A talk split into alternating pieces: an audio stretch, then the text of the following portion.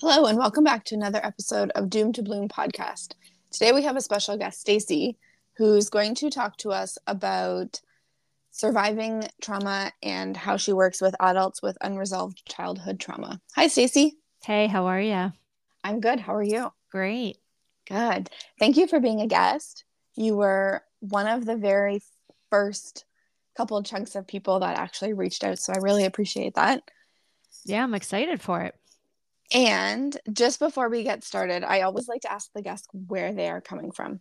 So I just I, I just find it fascinating that you know the world is so big, but really in the online world it seems kind of small. yeah. So I live in New Jersey and I'm in a part of New Jersey that is just 30 miles um, west of downtown Manhattan. Okay. Yeah. So you're you're pretty far. Yeah. That's awesome though. I just I find that so fascinating that you know the world is so big, but then at a click of a button we can connect. So cool. Yeah. And so I kind of gave a little summary of what our conversation is going to be about today. But we are ready to hear your wisdom and your story whenever you are ready, Stacey. Thanks. So yeah, so where where's a great place for me to begin for your guests? Do you want to start with kind of your personal traumas and then we can work our way into your work that you do now? Sure, of course. So, you know, I think it's important for people to know what trauma is and what trauma is. I guess I shouldn't say what it isn't. Most people don't really understand trauma and the word trauma. And trauma really comes from the root origin of the word wound. And trauma can be any kind of wound, right? That's unhealed. So it can be emotional, physical, psychological, relational, mental. And so I think for me, you know, what was so confusing to me is I didn't know that growing up. I always thought that trauma had to be what I call the three A's acts of aggression, acts of violence, and acts of abuse. And though there was some abuse at some point in my childhood, I still didn't think it was trauma. So I've been on my own journey um, understanding that. And that is not something I fully really recognized until I was probably in my 40s. But my story is kind of interesting because when I look at my life, I kind of cut it at like the 10, 11 age mark. Like I look at my ages of zero to 10 or 11 as being pretty idealistic and, and relatively simple. Though if I'd looked at it from an observer role, maybe I'd think differently, but that's how I've always seen it. And that's how I always felt. Um, parents were married. I was one of two children. And though my father worked a lot and traveled a lot and was not really present, um, and even when he was home, he wasn't present, I don't ever recall feeling anything other than relaxation and happiness in my childhood. However, that said, around the age of like 10 or 11, my parents got separated. And again, I had like not a single memory of them ever fighting. I had no memory of any kind of dysfunction or any discord. But yet, when I found out that they were going to get separated, there was no part of me that was shocked. So I always think that that's really interesting. I don't, I remember being sad, but I don't remember being surprised, even though I don't have any memory of dysfunction. So I always think that that's really an interesting tidbit of information. But long story short, they get divorced, and that's not really the trauma. The trauma was them both quickly getting remarried. So they were divorced in August. My father was remarried in November, and my mother was remarried in January. The the challenge, the adversity came from both of them marrying people that were clearly not going to be great step parents. And you could kind of see it well before they got married.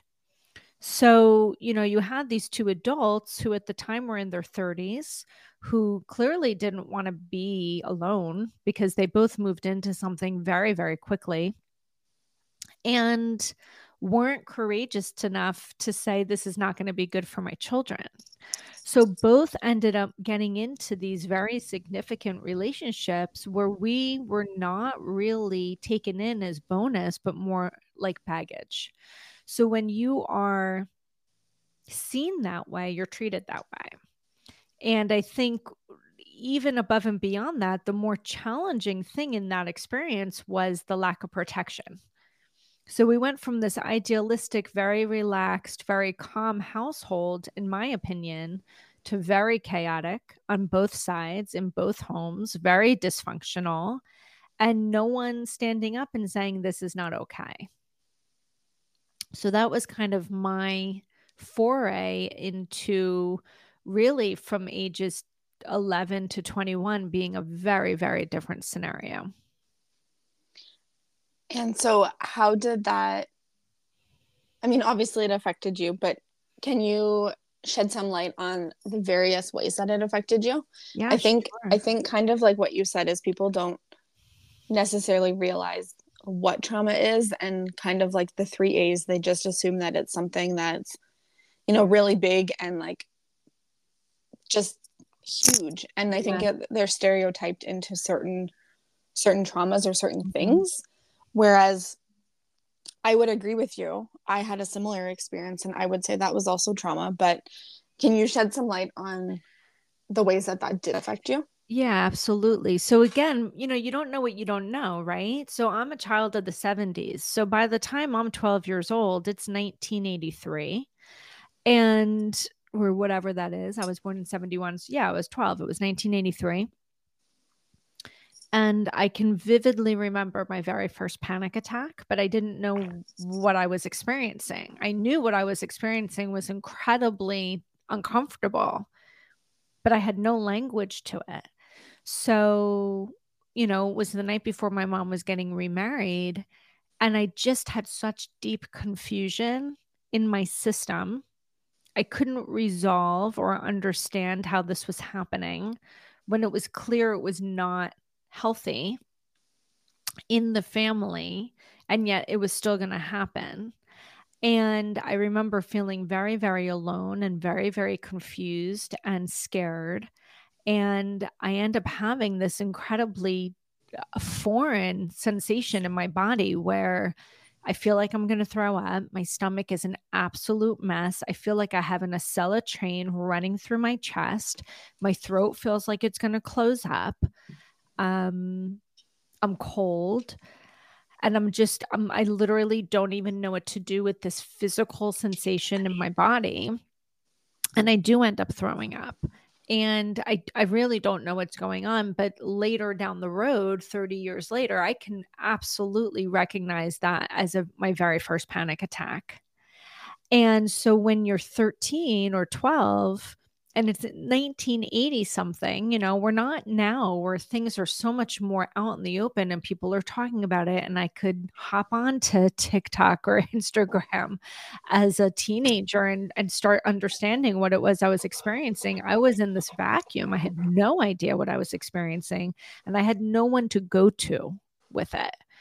So you know, unresolved, this can cause a tremendous amount of physical manifestation which I call anxiety, panic, depression. I found myself sick a lot. My immune system was weak. Um, I missed a lot of school. I got very, very sick my sophomore year of high school, where I missed a tremendous amount of school, and nobody could ever point back medically as to what was wrong with me. They were very confused but my body was shutting down. And, you know, now that I know what I know, was clearly my body keeping the score and having a tremendous amount of what I would call chronic prolonged stress um, for many, many years. So, you know, not knowing what I was going through, it was also that was a little bit of the trauma, right? It was like this feeling of helplessness and powerlessness and hopelessness because I didn't understand why these things were happening. And so, fast forwarding a little bit, how did you end up? I mean, we kind of touched on your role, but how did you end up discovering that that is what the root cause was for all of those things that you were experiencing? Yeah, I mean, it's a journey, and I don't know when the exact moment was that I started to pinpoint it, but I think I got wise enough in my 40s to start to recognize the mind body connection. And, you know, coming out of these experiences, I was very easily triggered for fight or flight response. I was the kind of person that literally just walked around in a state of anxiety for probably 20 years, not knowing that I was in that state because it had become my norm. Right. Um, what was a aha moment for me was I had gotten to such a deep gratitude practice. I had been meditating, I had been walking with this really intentional, purposeful gratitude practice from the moment I woke up to the moment I went to bed. And so in my mind, I had also been through like 20 years of therapy where my last three therapists each literally dismissed me as not needing their services because they said I got it. So, my mind, I understood what I had been through and I understood its challenges.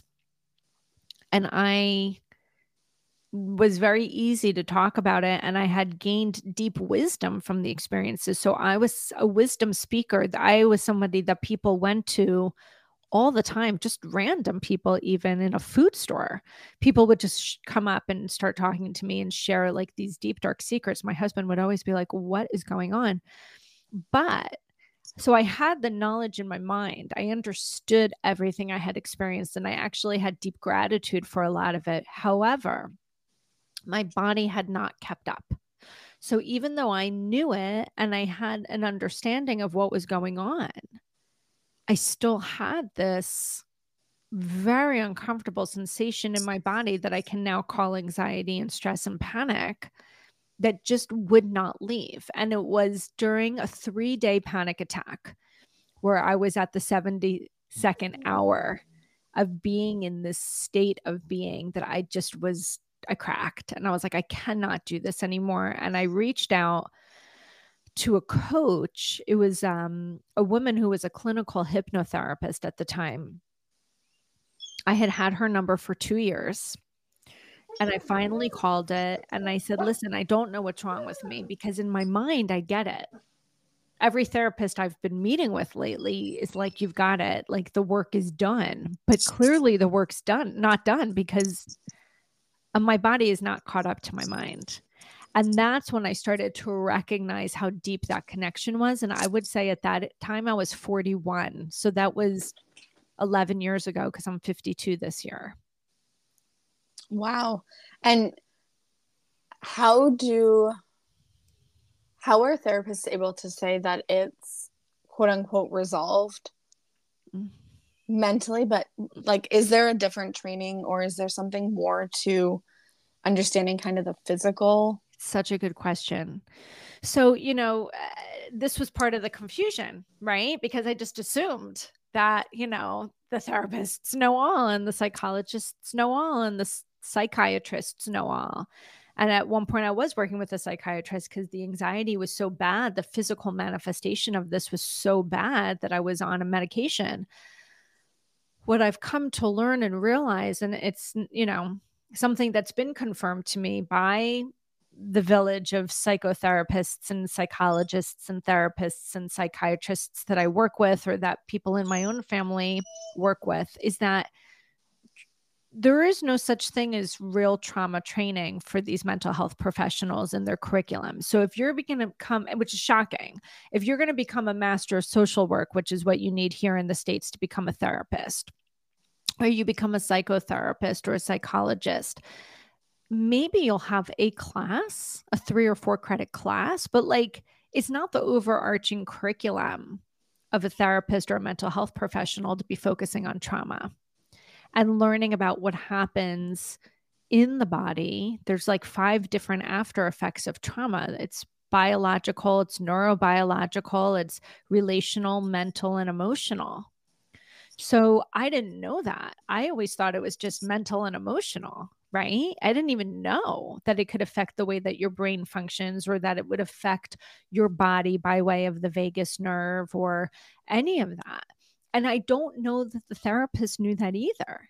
what I've come to learn now is that any therapist that is a trauma therapist is because they have gone through extraneous extracurricular training, specifically in trauma. It is not inherently a part of their curriculum. So I didn't know that. I just assumed that they would know all the reasons why um, somebody would be stuck. So when I went forward and I got my own training and my own certification as a trauma recovery coach, it became very, very evident to me that I had training in areas that the therapists that were treating people in my own family didn't even have. And do you know why that is? Because that seems kind of scary. it, it's a little strange. I, I don't know why that is. I'll be honest. I don't know why that is. Um, a really, really great book for people to get a deep understanding of the reality of that situation is a book called The Body Keeps the Score. It's written by an MD, a psychiatrist. His name is Bessel van der Kolk. And The Body Keeps the Score has been on the New York Times bestsellers list for, I think, three years. So this is not like an alternative hidden in the back corners of a closet book. This is a book that a lot of people have been reading. It's been out getting a tremendous amount of press. And he really starts to to dig in and, and get people to understand that the idea of trauma and the idea of even post traumatic syndrome or complex PTSD really did not start coming into the mix until the 90s. Up to that point, there was kind of this understanding that people who came out of war had some sort of post traumatic stress, but they did not really understand that just human civilian people, people living life, people coming out of dysfunctional households, which so many of us do, have a form of a stress disorder or post traumatic stress or complex PTSD mm, outside of being in a war or witnessing a horrific accident or crime or in you know event that's very much a new concept that really didn't come around to the 90s, which again was pretty surprising to me. So it is my hope that as people are becoming more trauma and trained, you know, trained and more trauma informed and more trauma aware, that the curriculums for these healthcare professionals and these mental health care professionals will um, modernize a little bit. I just I find that I guess the best word is scary. it's a it's a, it is a little scary because look when we're when we finally end up going and seeing a therapist and it was always my assumption that this was just an inherent part of their training.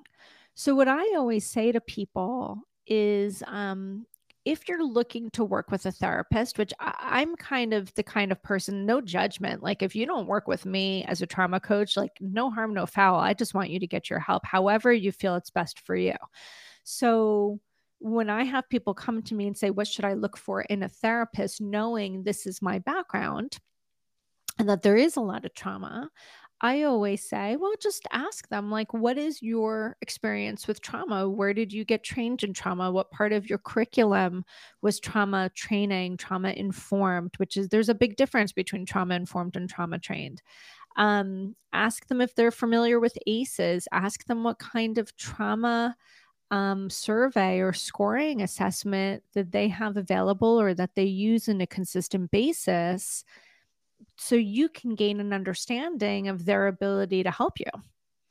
Because I'll, I'll, be honest like when i talk to the psychiatrist that treats my family and we talk about trauma he's first to tell and he's in his 70s he's the first to tell me i have much more knowledge on trauma than he does. And now we're starting to bounce around different ideas of how we can support each other because this is not an area of expertise, which is interesting because this is my personal point of view. This is my personal philosophy. This is not anything that's like written in stone, but I think that a lot of psychiatrists are treating unresolved trauma. Mm-hmm. So if you're not trauma informed, you're really, they're trained to look at the biology and the neurobiology and the effects of what's happening to someone and give them a diagnosis and treat them pharmacologically from that diagnosis, which is all based on the DSM 5, which is the Diagnostic Statistics Manual. It's on version 5 now. They have to use that in order to get paid by insurance. So they're going to try to find the fit and they're going to make the diagnosis, but there's nothing in that book that is trauma informed. And I, it's crazy for me to even say that. And Mastin Kipp, who's a really widely known um, speaker and an influencer and thought leader in the space of trauma, recently just did a really great Instagram post on this about how uninformed the DSM 5 is when it comes to trauma. And yet most of what we're treating is from a traumatic place. So it, eh, there's a there's a big gap um, which is hard to understand, but it is there and it does exist. And, you know, my goal is to help try to close that gap by getting people under, you know, informed and educating them so they can really get the help that best fits their needs. I think I heard this is probably months, if not years ago, but I have obviously been on my own healing journey and working through trauma and I've I've experienced the same or similar experience as you where they say you know you do you know all the coping mechanisms you know how to change your mindset you know that yeah. internal dialogue but i'm like but i'm still struggling there's still other yeah. things and so i ended up talking to she's just a colleague like she doesn't have any any training in the realm of psychologists or psychiatrists or anything like that but she told me that when she was doing i guess her own research into the dsm mm. that um, ptsd is the only mm-hmm. disorder labeled in that book that has had something happen to the person and not a biological or a chemical imbalance. Right. And so it's really interesting. I mean, this is why if people eh, I can honestly say if any of your audience is interested in what it is that we're talking about, The Body Keeps the Score is a great book to read because he does such a good job of describing everything we're talking about. But I just recently came back from um, the International Trauma Conference. It's an annual conference in Boston and it's held by Bessel van der Kolk's Trauma Research Foundation. And so I, I saw him speak there amongst many other experts in the field. And, you know, I had known this from reading his book, but then, of course, it was talked about more at the conference, which is they actually went out and contracted Bessel van der Kolk to come up with a more appropriate and new um, diagnosis, if you will, for the DSM 5 that is rooted in trauma. And he had called it developmental trauma disorder. And the whole idea behind this new um, item for the book was that there are things that happen to us that are traumatic and it changes the way that we relate to ourselves, others, and the world around us. And here are all of the after effects. I mean, there's just so many. And he spent five years building research to back up this this diagnosis type and it was ultimately denied by the DSM-5 saying that there actually wasn't enough research. I mean, he couldn't have had more research. Um, it was very, very clear. And you're right. There's there's really other than PTSD, very very few diagnoses in the DSM five that relate back to trauma. But here's what I can tell you: as somebody that works solely in the area of trauma, knowing all of the after effects it has on somebody many of these diagnoses in the DSM 5 are a series of symptoms. But they're also very, very similar to the after effects that somebody has from trauma. So group them together and call them X, Y, or Z without looking at what actually happened. You know, why are we showing up this way? To just go back and say it's only biological and only genetic is, is a false misnomer. It's not true. Um, and so there's a big gap there as well. And I think that, you know, certain people like Mastin Kipp and Bessel van der Kolk and Gabor Mate are really putting themselves out there by kind of getting people to be more aware, radically aware that all is not what it seems. Um, and so being on that, you know, trajectory or whatever you would call it, being on that mission for them to really help people get more educated for themselves so they can advocate for themselves and get a deeper understanding of why they're so stuck is really such a huge part of the healing journey. It's it's really it's agency, right? It's getting empowered and getting a better understanding and not just simply relying on people that we would expect to be the experts. Do you know if there's uh, potential changes or training changes happening? Like I don't at all. I, I, I don't because um, I'm not in that space, right? But the reality is, is I cannot imagine that some of these governing, you know, entities are not sitting back and looking, especially the universities that are training psychologists, psychiatrists, therapists, um, mental health professionals, there has to be a modernization of what they're teaching. And actually, I have um, a nephew and I have one of my son's good friends that are both going into the area of neuroscience and psychology at university. And I'm throwing them these books because I know that they're not, it, it, if I doubt that the curriculum has been caught up yet. So it's really, really interesting. Um, and again, it's all about awareness and and getting a deeper understanding of um, all of it. I mean, even down to internists and medical professionals. There's another great book called The Myth of Normal. It's written by Gabor Mate, who is a trained internist um, turned trauma specialist and traumatologist, if you will. And he specializes in the area of addiction but in his book myth of normal he talks a lot about the physical manifestations of trauma and this chronic prolonged stress and i see it in my own practice i myself was diagnosed with rheumatoid arthritis in 2020 before i was 50 years old with no family history of it and I knew what I was looking at. So I started doing some very deep internal work to try to decrease the inflammation in my body that was showing up as rheumatoid arthritis. But if I have 10 intakes in a month, and I have in my questionnaire, have you ever been diagnosed with an autoimmune or rare complex disease? It's like 60 to 70%, you know, six out of seven out of 10 are sharing wow. a multitude, and some have more than one autoimmune. So they, they haven't connected the dots. So with your training, I'm going to ask you a loaded question. okay. So I don't know if you've listened to the first episode of the podcast and if not that's fine, but that was my that was my intro into the big why of why I'm doing the podcast. It was my story of eating disorders and mental health struggles and addiction for a bit and mm-hmm. sexual assaults and all these things. Mm-hmm. And so I can confidently say without the trauma training that I have a lot of traumas in my past. And I can also say that they're unresolved. Mm-hmm. Now, I saw a doctor, I, I want to say it was fall of 2022. So, not that long ago. Um, like maybe eight or nine months ago, and she actually okay. diagnosed me with Crohn's disease. Okay.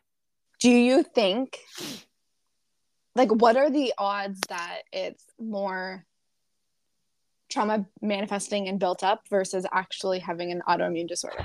So, look, I'm not a doctor, so I'm not putting myself out there medically. But I'll just tell you the things that are coming to my mind. Okay.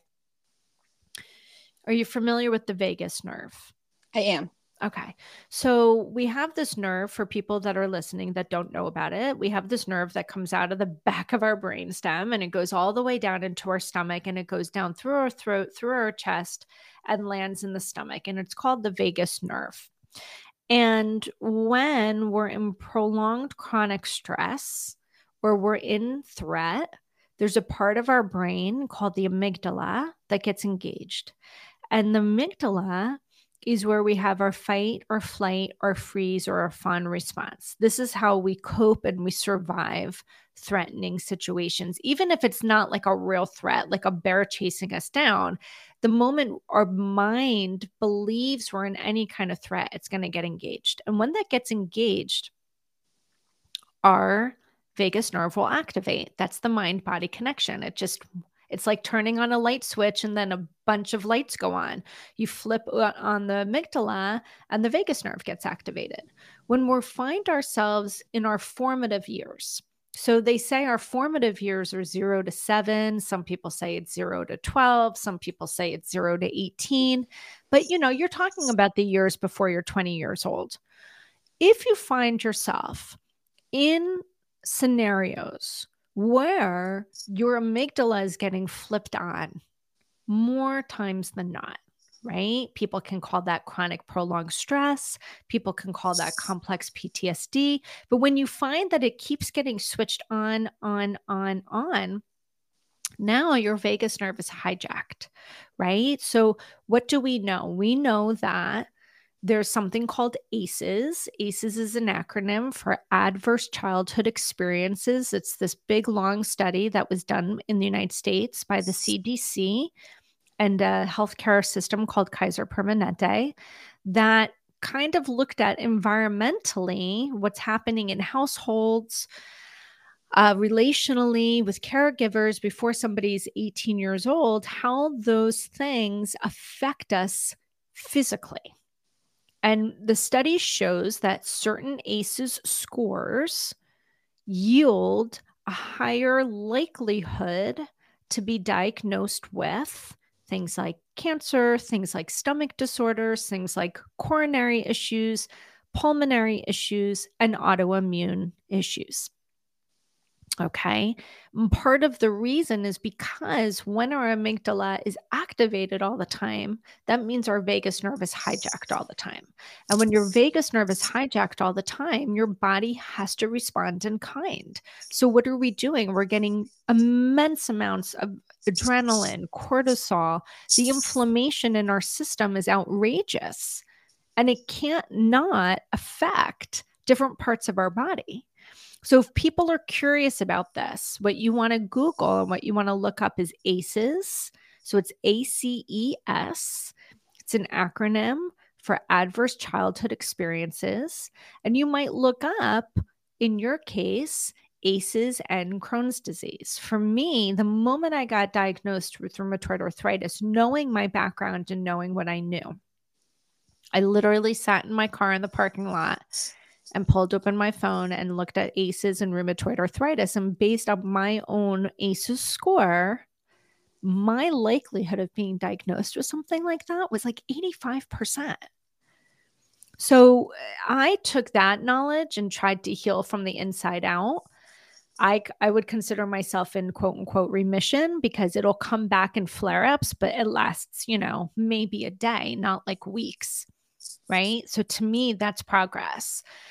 So when it comes to, you know, your particular case, I don't know your history, I don't know your background. I'm certainly not a doctor. I'm not even going to pretend to try to be a doctor, but I think it's a mis- mistake that these doctors are not trained in these things because when I went back to my rheumatologist and I said, "Hey, what's your understanding of ACEs cuz my score is a 5."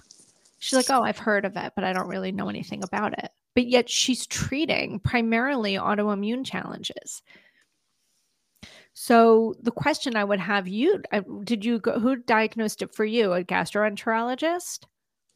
It was a just a doctor. Just like a, not a not a specialized. Interesting. Yeah. I would go back and ask them. And if they say I don't know anything about it, I would ask them if they'd be interested in reading some journals. I mean, this is the CDC. So ask them if they're interested in reading anything about how experiences in our life can affect us in a way from the stress that could cause some of these issues that show up check the boxes for Crohn's, rheumatoid, Sjogren's, hypothyroidism, Hashimoto's. I mean, I see it over and over and over again. Hmm. Is there somewhere that listeners or myself can actually do the ACEs test? Oh yeah. I mean, really all you have to do is is um, Google ACEs survey and you'll find them all over. Um, certainly the CDC has it on their website for sure. Um, I have a an ebook that I've written that's right on my website, and the name of the ebook is "What Is Trauma Really?" And I actually put the the score, or not not the score, but the survey in my ebook. Um, but what's nice about when you do it online, and people that go to my website, I have hyperlinks to all of the different surveys online just to make it easy um, they can, you know, do it and come up with their score very, very quickly. But really, it's 10 questions, or at least the original test was 10 questions, and every question's one point. Okay. There were some things missing from that. So there was nothing in the survey that talked about being part of a marginalized group or growing up in a marginalized, um, you know, community. So there are some pieces that are also inherently traumatic to the system that were not included. So sometimes you'll see an ACEs survey now that's a little bit more extended. Maybe it's 14 or 15 questions. My intake from my clients, if they want to do a discovery call with me, I give them an ACEs scoring system right in my intake form and minus 14 questions but it gives me an understanding because I'll tell you this if somebody writes down on my survey why they're coming to see me and they say they're stuck and I ask them if they have autoimmune and I can see what they have what they have if they have any autoimmune challenges and you know if my set of questions is 14 check boxes and they've checked off 8 or 10 or 12 and nobody's asked them these questions before and they don't know why they're stuck. That right in and of themselves gives them great understanding, even just in our first call. Because now they can start to connect the dots. And that feels like empowerment, to be honest with you. Hmm. Wow. And so I feel like that's a perfect segue into more of a conversation on the work that you do. What I mean, obviously, everybody has different traumas and everybody is just unique in their own ways, but can you enlighten us on some of the work that you do as sure. a trauma coach? Sure.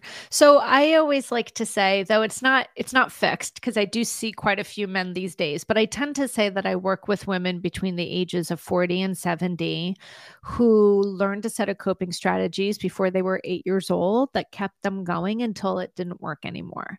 So I often see people, you know, in my practice who um, are very, very stuck, who have lived their lives in a certain way that is no longer sustainable. For women, I often see people who have been extreme people pleasers, inability to lack um, boundaries or to set boundaries, um, so, so concerned with other people's opinions of themselves, maybe drawing from a place of perfectionism, often have some sort of physical manifestation of all of this stress and what I'm able to help them do is go back and start to map out what was their life like and where did some of these stressors come in and how early did they come in? And more importantly, what did you choose to believe about yourself during that time? You know, I talk a lot about core beliefs, and I tend to say that our core beliefs are set by the time we're between somewhere between the age of eight and 12. That means between the ages of zero and eight or 12, we've had enough experiences during a very developmental part of our life that has caused us to see our own selves in a certain way, others in the world around us through a very particular lens. And we develop coping strategies in order to meet that. And very often they work. that's why we do it. And they work up till a point where they don't work anymore. And they don't work anymore because it's actually not really in alignment with our true authentic self. It's something we learn to do to cope, survive, thrive. But when it's not really a part of your authentic self, at some point that will show up. And some people see it as imposter syndrome. Some people see it as just never feeling enough, not feeling worthy or deserving of what it is that they want or what they have, they don't feel like they should have. So there's so many different ways that this can show up, but ultimately the best word to use is that people feel stuck and they feel discontent and they feel happy and more times than not they're exhausted. And so they end up coming to me usually by way of referral. And we start to take a look at not just what their life was like, but we do a little intergenerational work. Like, what was your parents' life like? What what lens through which they were parenting you what were their grandparents experiences the great grandparents experiences? Because i find our generations carrying a backpack of like six seven generations deep of coping strategies that don't work anymore. So i kind of help them unpack that bag and figure out which ones did they put in themselves which ones did they inherit and which ones do they want?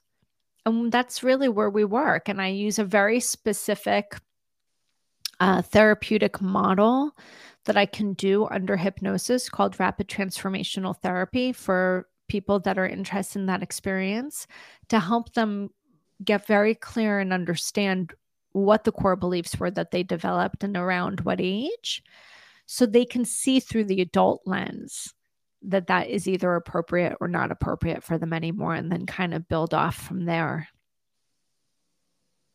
Wow that it sounds like incredible work that you're doing and and how long do people maybe on average stay working with you yeah. So I work with people in two ways. One, I just call straight up coaching, and that's just one to one coaching. It can be done in my office in New Jersey or it can be done over Zoom. I work with clients all over the world. And that's just really what it sounds like. It's one to one coaching, it's conscious level. Everybody's aware and present and we're working through the stuff okay? And i have a, a number of, of tools that i can use with that through my trauma recovery coaching. For people and that can go on as long as you want. I usually sell those in packages of four. Some people stay with me for a year. Some people are with me for six months some longer some less. It really just depends on the work that they need to do when I work with my Get Flipped Intensive, which is four coaching sessions that are conscious level coaching, and then one deep, intensive experience with RTT that is two hours long under hypnosis, that program's eight weeks. And at the end of the eight weeks, traditionally, people feel they have a much greater understanding of why they've been stuck. They have coping strategies in order to keep themselves unstuck understanding and knowing that healing is never the destination, it's a journey. Right. So I always say to people just because you have this knowledge and this awareness and this acceptance doesn't mean that the next time the tsunami comes, you're not going to feel any discomfort or stress. The goal is that you'll have a better understanding of how you cope with stress and you'll have maybe a lesser duration, a lesser frequency, and a lesser intensity of it. Often they'll come back to me at certain times for like a little power pick me up, you know, for four sessions or one session or whatever, but they don't have to be with me long term. And that's an eight week program and, and they love it and it works. Wow. And so moving into that, how can any listeners kind of locate you or start the process of working with you, find you on socials? Yeah, I try to make it really simple. So my website is flipyourmindset.com. And on that website, you'll find a number of different places where you can just sign up for a free discovery call with me. My discovery calls, I don't mess around. They're 75 minutes. I personally feel when I'm working with people that are coming to me from trauma, there's necessary time needed in order to make a connection. And I'm not interested in doing these 15 minute quick runoffs. It just doesn't make any sense to me. That person needs to get comfortable and f- trusting with me, and it doesn't happen as quickly as people would like it to happen. So I offer 75 minute free discovery call. And usually at the end of that discovery call, they're going to feel attuned to me or they're not.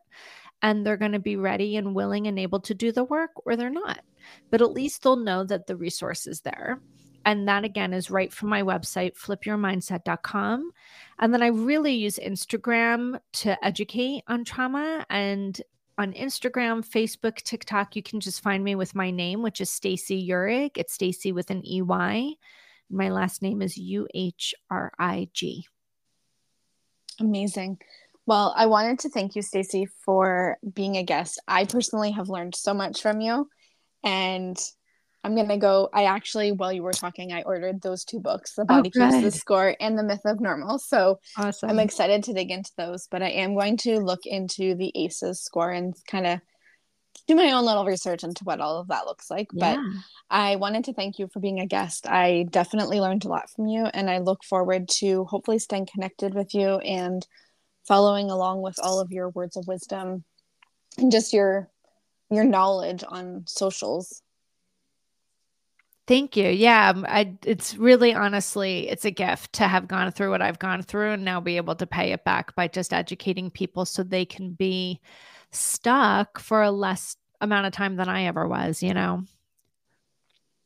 I think I think there's a lot of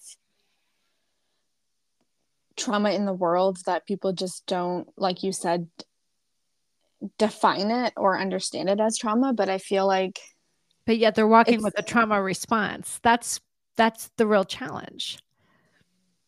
Yeah. You took the words right out of my mouth. yeah. I mean, that's what's happening. And that's why I'm so passionate about speaking and being on podcasts and getting on stages and doing what I can just to create that light bulb moment. That's all I'm trying to do. Create the light bulb moment, create the aha, create the oh shit, and get people to now start to look at their own experiences through a different lens so they can get on that healing journey. Well, I definitely can say that you turned the light bulb on for me, and I am almost positive for the listeners, but I look forward to hearing the reviews and, and, and just the feedback from this episode. I feel like it was very informative, but also kind of just sheds light on normalizing trauma because we all have it. Yeah, absolutely. Well, thank you for the opportunity. I really appreciate it. Absolutely. And hopefully we can stay connected and continue the trauma conversation together. Love it. Happy to do it. Absolutely. And for the listeners, sending you lots of love and lots of light.